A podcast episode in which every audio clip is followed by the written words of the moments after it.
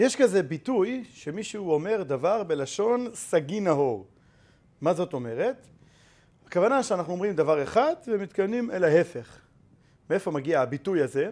סגין ההור זה שם כינוי לעיוור. אבל המילים סגין ההור זה רואה טוב, זה הרבה הור. הפוך מעיוור. אז כשאומרים אני אומר את הדבר בלשון סגין ההור, הכוונה היא שכמו שאותו בן אדם עיוור הוא סגין ההור, הוא הרבה אור, רואה טוב, כך אני מתכוון לדבר הזה. יש כל מיני דוגמאות לזה בחז"ל, למשל בגמרא במסכת מגילה, כתוב שם ששאלו תלמידיו של רבי שמעון בר יוחאי שאלו אותו מפני מה נתחייבו שונאיהם של ישראל שבאותו הדור של אחשוורוש, כליה. למה שונאיהם של ישראל התחייבו כליה? למי הכוונה שם? איזה שונאיהם התחייבו כליה? אף שונאיהם לא נתחייבו בכליה. על מי שהייתה גזירת להשמיד, להרוג, לאבד, זה היה על ישראל. אבל לא רוצים להגיד את זה, אפילו לא רוצים לחזור על זה, אז אומרים בלשון סגין ההור, הפוך מישראל, שונאיהם של ישראל. כך אנחנו גם אומרים על בית קברות, קוראים לו בית החיים. ולפעמים זה נראה שזה קטע יהודי כזה. יהודי אומרים לו שלום עליכם, אז מה הוא עונה? עליכם שלום, בדיוק הפוך. יש גם על זה למה יהודי תמיד עונה בשאלה, כן? למה לא? אבל באמת, יש מקומות בתורה שזה ממש ממש דורש ביור, דורש עיון. פרשת חיי שרה, נקראת חיי שרה, ובמה היא עוסקת? כן, בפטירתה של שרה, מיד בתחילת הפרשה. וכל התוכן של הפרשה זה מה שקורה אחרי פטירתה, אבל היא נקראת חיי שרה. זה לא נגמר. פרשת ויחי יעקב, אז על מה היא מדברת? על פטירתו של יעקב. והיא נקראת ויחי יעקב. ברור שזה בא להעביר לנו איזשהו מסר. זה בא ללמד אותנו, זה בא לתת לנו הגדרה. התורה לא סתם קוראת לפרשה שעוסקת בפטירת שרה, חיי שרה. זה לא סתם קטע יהודי כזה להגיד הפוך. מה העניין? אנחנו אומרים שיש מלך חי וקיים. יש לנו ביטוי כזה, חי וקיים. יש קיום, או קיימות, ויש חיות, חיים. קיום, הדבר שהוא קיים, המשמעות היא הקיום הפיזי. האקזיסטנס, זה שהוא קיים, זה שהוא נמצא, זה שהוא תופס מקום. חיים זה כבר הרבה מעבר, זה התוכן, זה הערך, זה המשמעות, זה הרעיון, זה האידיאל שאותו יצור קיים מביא איתו. אז כשאנחנו מדברים על שרה למשל, אז בהחלט אם היינו מתייחסים רק לקיום שלה, הקיום שלה היה 127 שנים, והקיום הפיזי הסתיים בפרשה הזאת. זה לגבי הקיום הפיזי של שרה. אבל חיי שרה, החיים של שרה, לא תחומים, לא מוגבלים, לא מתמצים, רק באותו מקטע שבו הנשמה נמצאת כאן בעולם הזה בגוף, שזו הקיימות, זה לא מתחיל ונגמר במקטע הזה של הסרט. החיים של שרה הם משהו נצחי, הם משהו הרבה הרבה הרבה יותר רחב, עמוק, משמעותי, וזה בעצם הערכים, הרעיונות ששרה, המורשת של שרה, מה שהיא משאירה כאן בעולם הזה, מה שהיא פעלה, מה שהיא חיה במשך ימי חייה, זה החיים שלה, זה גם מה שהיא משאירה, והחיים האלה הם נצחיים. ולגבי זה, הפרשה עוד איך ועוד איך עוסקת בחייה של שרה. כי מה הנושא המרכזי של פרשת חיי שרה? הנושא הכי ארוך, הכי מדובר בפרשה, זה יצחק, אבל ביצחק עצמו לא סתם עוד איזה אירוע בחיים שלו, אלא האירוע המכונן שבעצם מתחיל להוביל לקיום ההבטחה של הקדוש ברוך הוא, כי ביצחק יקרא לך זרע, קיום הבטחת ברית בין הבתרים, הברית שקוראת הקדוש ברוך הוא עם אברהם על הארץ ועל העם, שיגדל ממנו עם גדול, העם היהודי. זה מה שבעצם מתחיל לקרום עור וגידים בפרשת חיי שרה. וזה החיים של שרה. אברהם הוא היה הרבה יותר אוניברסלי, הרבה יותר כללי, אב המון גויים נתתיך, כאשר הקדוש ברוך הוא משנה את שמו מאברהם לאברהם, הוא אומר לו, כי אב המון גויים נתתיך. לאברהם יש איזושהי שייכות אוניברסלית לכל האנושות, בטח לכל אלה שבאים משם. והוא המקור לכל הדתות המונותאיסטיות. אברהם גם ביקש מהקדוש ברוך הוא לפני שנולד יצחק, כאשר היה לו רק את ישמעאל, והקדוש ברוך הוא בא להבטיח לו שיוולד לו בן יצחק, הוא אומר לו, לו ישמעאל יחיה לפניך. מצידו של אברהם, ההמשכיות הזאת יכולה לעבור גם באמצעות ישמעאל. אבל הקדוש ברוך הוא אומר לו, כי ביצחק יקרא לך זרע. יצחק הוא בנה יחידה של שרה. הוא לא רק בנה יחידה, הוא מפעל חייה. היא, שרה, נמצאת במקום של לממש את ההבטחה האלוקית, את ברית בין המתרים, באמצעות יצחק. וביצחק עצמו, כמו שאמרנו, אולי הפרק הכי משמעותי, כן, הפרק הכי משמעותי, בזה שהוא הופך מרק ילד של אברהם ושרה לאחד מאבות האומה, והאומה הזאת מתחילה להתהוות. זה הפרשה הזאת, זה פרשת חיי שרה, שבה נידון בהרחבה השידוך, השליחות של אליעזר, עבד אברהם, הולך למצוא את רבקה ככלה, כאישה עבור יצחק. זה אומרת לנו התורה, אלה חיי שרה. אלה החיים של שרה, את זה היא חיה כל חייה. וזה גם מה שנשאר אחרי שהקיום הפיזי שלה חדל מלהתקיים. ואלה החיים, ויהיו חיי שרה, אלה חיי שרה. גם בחיים שלנו יש את המימד של הקיום. המימד הפיזי, הוא כמובן הוא הבסיס, הוא מאוד מאוד חשוב, וצריך לשמר את הקיום של הגוף, ולדאוג לרווחה, זאת אומרת שהקיימות תהיה גם קיימות נעימה. יחד עם זאת, כמובן, שהפוקוס העיקרי צריך להיות על החיים שלנו. אומרים שיש אנשים שחיים, ויש אנשים שהם פה כי עדיין הם לא מתו, הם עדיין לא נדרסו מאיזה מסעית, אבל הם לא חיים. אנחנו צריכים לשים לב שאנחנו חיים ולא רק קיימים, שאנחנו נוגעים בנשמה שלנו, מביאים איתנו ערך, משאירים כאן מורשת, פועלים, משפיעים, כאן במרחב, בעולם הזה שבו אנחנו חיים ופועלים, שזה הפירוש של חיים. וכדי ליצוק את זה לפסים מעשיים, אז נעיין בפסוק מאותה הפרשה, מפרשת חיי שרה, שממנו נלמד על איך חיים צריכים להיראות, איך חיים צריכים להיראות מעבר לקיום. מה זה חי שהוא מעבר לקיים בחיים של כל אחד ואחת מאיתנו? אז נאמר באחד הפסוקים, בפרשת חיי שרה, לפני שמתחיל הסיפור על שידוך יצחק ורבקה, על השליחות של אליעזר, נאמר, ואברהם זקן בא בימים.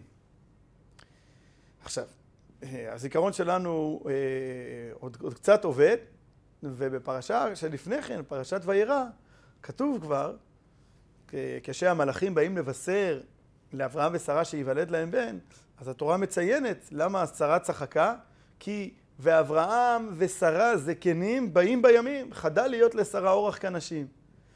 ומאז, עד המעמד שבו אנחנו נמצאים, שזה עקדת יצחק בעצם, חלפו 37 שנים. נו, אז ככה שואל הכלי יקר, אחד מהפרשנים על התורה, הוא שואל, אם חלפו 37 שנים, וכבר לפני 37 שנים אברהם היה זקן ובא בימים, אז ברור שעכשיו הוא זקן ובא בימים. מה זה בא לחדש? זה מיותר, אנחנו יודעים כבר. אם אז הוא היה זקן ובא בימים, עכשיו הוא כבר הרבה יותר. אז מה זה בא לומר? אז המדרש, מדרש רבא, מתרץ, מביא תשובה מעניינת. הוא אומר שהרי שרה צחקה, אחרי בלותי הייתה לי עדנה ואדוני זקן. שרה ביטאה את זה שהיא לא רואה אפשרות, היא לא רואה התכנות בדרך הטבע, שהיא תלד, היא כבר חדלה להיות לשרה אורך כנשים, וגם אדוני זקן, אנחנו לא בגיל. ואז נעשה להם נס, והייתה לה עדנה. כתוב שמה, מי מילה ליעקב, מי מילה לאברהם, העניקה בנים שרה, כי ילדתי בן לזקוניו. היא ממש התחדשה והייתה לה עדנה, וגם לאברהם. אז אומר המדרש, אחרי שהייתה לאברהם עדנה, והוא כבר לא היה זקן, אז עכשיו חלפו עוד שנים, והוא שוב נהיה זקן. אז על זה התורה מציינת, זה לא מיותר לציין שוב שהוא זקן ובא בימים, כי מכיוון שבאמצע היה את ההצערה הזאת שהוא נעשה צעיר, אז עכשיו מציינים שהוא שוב נהיה זקן. אבל הדבר הזה לא מסתדר במה שנקרא פשוטו של מקרא, מכיוון שמיד אחרי הסיפור של שידוך יצחק ורבקה, אנחנו קוראים שאברהם לקח שוב אישה, זה אגר בעצם שנקראת פה כתורה, והוליד ממנה עוד ילדים. אז אם זה מה שהתורה רוצה להגיד, שהוא היה זקן שלא יכול להביא ילדים. אחר כך הוא נהיה צעיר שכן יכול. ואחר כך הוא חזר להיות זקן שהוא לא יכול, אז זה לא מסתדר עם זה שאחר כך הוא כן זוכה להביא עוד ילדים. אז ההסבר הזה לא מסתדר על פי מה שנקרא פשוטו של מקרא. עוד תשובה נמצאת במדרש, שאברהם זקן בא בימים שראינו בפרשה הקודמת, זה זקנה, התחלת זקנה, ועכשיו זה כבר זקנה מופלגת. אבל גם זה הסבר שאין לו אחיזה במה שנקרא פשוטו של מקרא, מכיוון שהמילים הן אותן מילים, זקן הוא בא בימים. אז או שיש לזה פרשנות, יש... הרי מה זה פשוטו של מקרא? זה הפירוש המילולי של המילים של המקרא. אז אם הפירוש המילולי של המילים הוא זקן הוא בא בימים, הוא זקנה מופלגת, אז זה צריך להיות גם פה וגם פה. אם זה זקנה לא מופלגת, אז זה גם פה וגם פה. הוא לא יכול להיות חלוקה כזאת בדרך פשוטו של מקרא. אז מה זאת אומרת? אז חזרנו לשאלה, למה התורה אומרת פה שוב שאברהם זקן בא בימים? כדי להבין את זה, אולי נעיין רגע במה ההבדל בין זקן לבין בא בימים. מה ההבדל ביניהם? אז יש כאלה שמסבירים, יש כמה מפשטני המקרא שמסבירים שזקן זה התחלת זקנה, בא בימים זה כבר, וואי, זקן תיכו מה שנקרא. זה כבר זקנה מופלגת, בא בימים זה הרבה יותר. אבל שוב יהיה לנו קשה להלום את זה עם הפרשה שלנו ועם פשוטו של מקרא. מכיוון שעל איזה גיל נאמר על אברהם ושרה שהם היו זקנים באים בימים? סך הכל לא גילאים כאלה מופלגים אז. אנשים הגיעו אז לחיים של, כן, אברהם נפטר בגיל 175. אז שרה הייתה בת 90, אברהם היה בן 99. זה לא נחשב כזאת... כזה בא בימים, זה עדיין לא נחשב, כזאת זקנה מופלגת אז. מה גם, שיש הרי לכל פרשה, יש גם הפטרה. בהפטרה של הפרשה, אנחנו נראה, והמלך זקן דוד, והמלך דוד זקן, בא בימים. ובן כמה הוא היה שם? בגיל 70, בגיל 70, בוודאי זה לא זקנה מופלגת. ולכן, לומר שההבדל בין זקן לבין בא בימים, הוא ההבדל של זקנה וזקנה מופלגת, לא מסתדר שוב על פי פשוטו של מקרא, על פי דרכו של רש"י על התורה. אז מה ההבדל בין זקן לבין בא בימים? מסביר הרבי מלובביץ', לפעמים התשובה היא כל כך פשוטה שאין צורך לומר אותה. לפעמים התשובה נמצאת ממש במילים עצמן. אנחנו מנסים ללכת בכיוון שכאילו יש איזשהו הבדל בין זקן לבין בא בימים במספר שנים. אבל זה לא העניין. בא בימים לא מוסיף משהו מבחינת כמות השנים על גבי זקן. זקן ובא בימים בעניין הזה זה עין ואח, אדם שנמצא פה כבר הרבה זמן. בא בימים זה כמו שזה נשמע, שהוא בא ונכנס וחווה את כל הימים שלו. ואדם יכול לחיות בצורה קצת זומבית, קצת אפתית למה שקורה בחיים שלו. ויש בן אדם חי וחווה ובא בכל יום בחיים שלו, הוא מגיע. הוא נכנס בעוצמה וחווה, והוא בהוויה מלאה, הוא כאן ועכשיו, ברגע הנתון הזה, הוא נמצא כל כולו, חווה את החיים, חווה את מה שעובר עליו, ואין לטוב ואין ליותר טוב, וזה ניכר עליו, זה ניכר עליו אפילו אולי בתווי הפנים, אולי בקמטים של הפנים, כאילו ניכר עליו שהוא חווה ונמצא בכל נים ונים של החיים.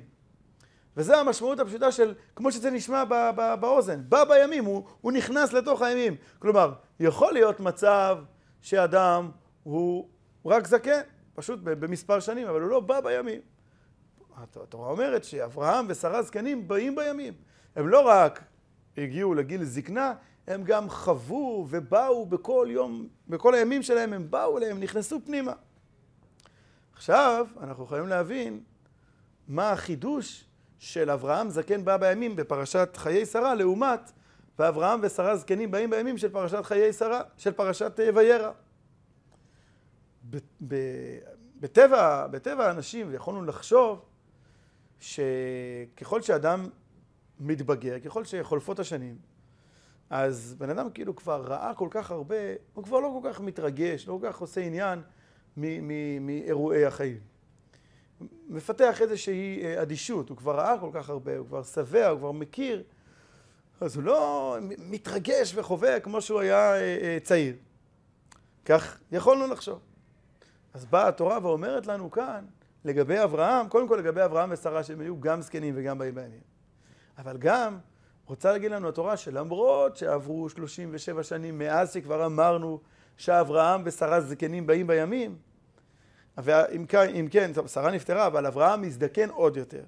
אז היינו יכולים לחשוב שכשהוא הזדקן עוד יותר, אז הוא כבר הפסיק להיות בא בימים.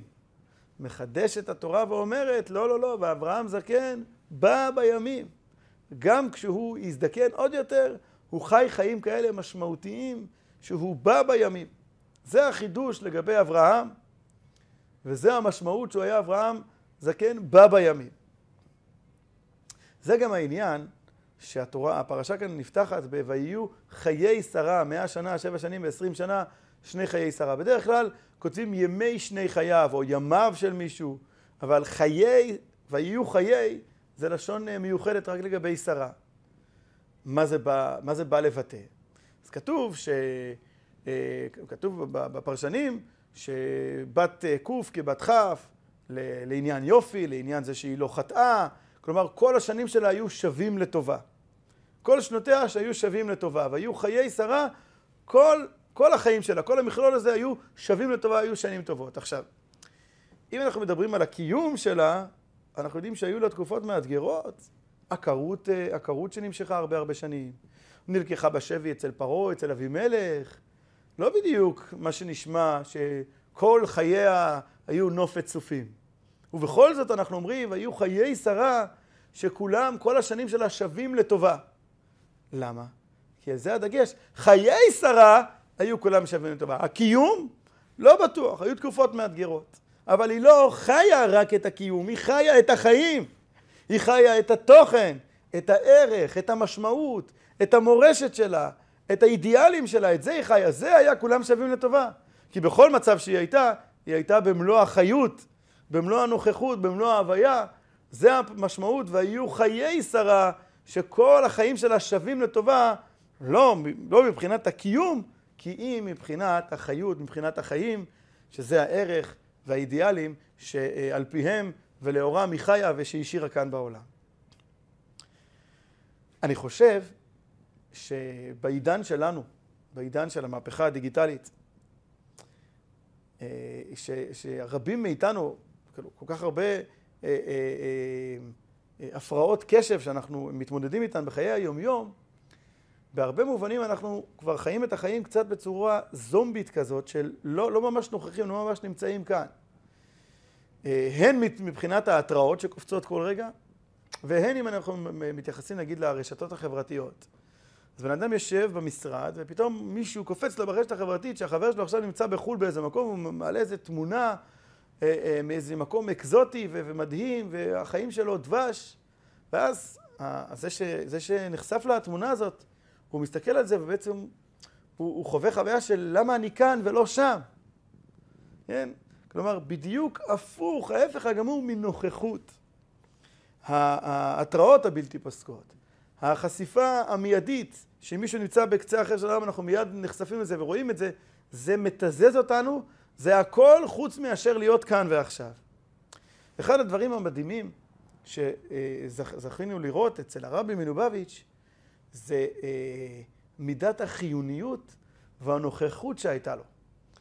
אנשים שזכו להיכנס אליו לפגישה אישית, יכלו להעיד שגם אם זה היה ב3:00 לפנות בוקר, 4:00 לפנות בוקר, כשהמון אנשים היו קודם, וכשהרבי אחרי סדר יום מפרך, וגם לפניו סדר יום מפרך, באותם רגעים שאדם היה נכנס לרבי, הוא היה מרגיש את מלוא הנוכחות של הרבי, שהוא כולו איתו לגמרי, בקשב מלא. אפשר גם לראות את זה בהתוועדויות של הרבי, שהרבי נושא דברים לפני החסידים במשך 7 שעות, אפילו, יש מקרים שאפילו 7 שעות ברצף, כן, הפסקות לשירים, לאיזו אמירת לחיים. אבל מה רואים בהתוועדויות האלה? רואים נוכחות, רואים את הרבי שהוא כל כולו כאן ועכשיו, במלוא הנוכחות, במלוא העוצמה, בא בימים.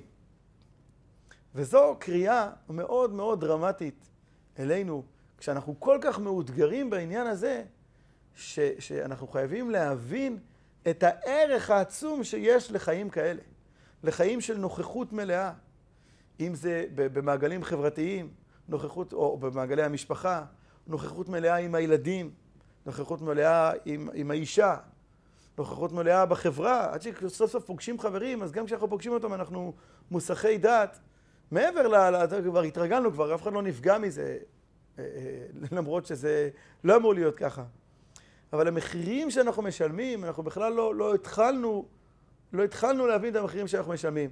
אבל במקום לדבר על הצד השלילי, לדבר על הצד החיובי, אנחנו למדים כאן מהפרשה הזאת, מאברהם, שבמה התורה מציינת אותו. אברהם, אבי האומה, במה התורה מציינת את הייחודיות שלו, את העוצמות שלו, של אברהם ושל שרה, שהם היו באים בימים, שהם חיו וחוו כל יום ויום וניצלו אותו לקדושה, ניצלו אותו לטוב, ניצלו כל הזדמנות, חיו את החיים במלואם. ואלה היו אברהם ושרה. בדורנו זכינו לראות את הדמות של הרבי, שכל ההוויה שלו משדרת שהוא לגמרי כאן ועכשיו. למשל, כמעט כל התוועדות שלו הייתה נפתחת בדברי הסבר, למה היום הזה שאנחנו נמצאים בו עכשיו בהתוועדות, זה היום הכי גדול בהיסטוריה של האנושות, של העם היהודי, ועם כל ההסברים, מה כל כך מיוחד ביום הזה. אם הוא נקשעה בחנוכה, אז חנוכה זה היה סי-סי. כשהוא דיבר על פסח, אז הוא הסביר איך שפסח זה הכי גדול. כשהגיע לשבועות, אותו דבר. אני זוכר כשבתור תלמיד התפלאתי, רגע, אז מה המסקנה? אז מה בסוף? מה הכי גדול? והתשובה היא, נמצאת בתשובה ידועה של הרדבאז, רבי דוד בן זמרה, שפעם שאל אותו, איזה אסיר יהודי, איזה, היה לו אפשרות לקחת יום חופש. והוא שאל את הרדבאז, איזה יום חופש לקחת? אולי יום כיפור, אולי פסח, אולי יום ההולדת שלו. הרדבאז אמר לו, תיקח היום, מתי שאתה יכול. למה? כי הנקודה העיקרית היא לחיות ולהיות נוכח בכל רגע מהחיים שלנו. ודאי שיש זמנים שהם זמנים מיוחדים, זמנים שהאווירה והזמן והמצב מעוררים אותנו, דוחפים אותנו לקראת נוכחות, לקראת חוויה, לקראת הוויה. אבל אם אנחנו לא למדים, גם בסתם יום חול רגיל של חודש מר חשוון, לחיות אותו בכל העוצמה, להיות באים בימין, סביר להניח שגם תגיע האווירה והחגיגיות, יהיה לנו יותר קשה. ובכל מקרה, בין אם ככה ובין אם לא ככה, השליחות שלנו עלי האדמות זה ללמוד מאברהם ושרה, ולהשתדל ולראות איך כל יום מהחיים שלנו הוא יום שאנחנו באים אליו. לקום בבוקר, להגיד, מודה אני לפניך שיש לי את היום הזה עם כל ההזדמנויות שלו, וגם אם יש אתגרים, ויש אתגרים. הקדוש ברוך הוא רוצה להוציא מאיתנו את הטוב באמצעות ניסיונות ואתגר, ולפעמים אפילו קושי, לפתוח את העיניים בבוקר, לנשום עמוק.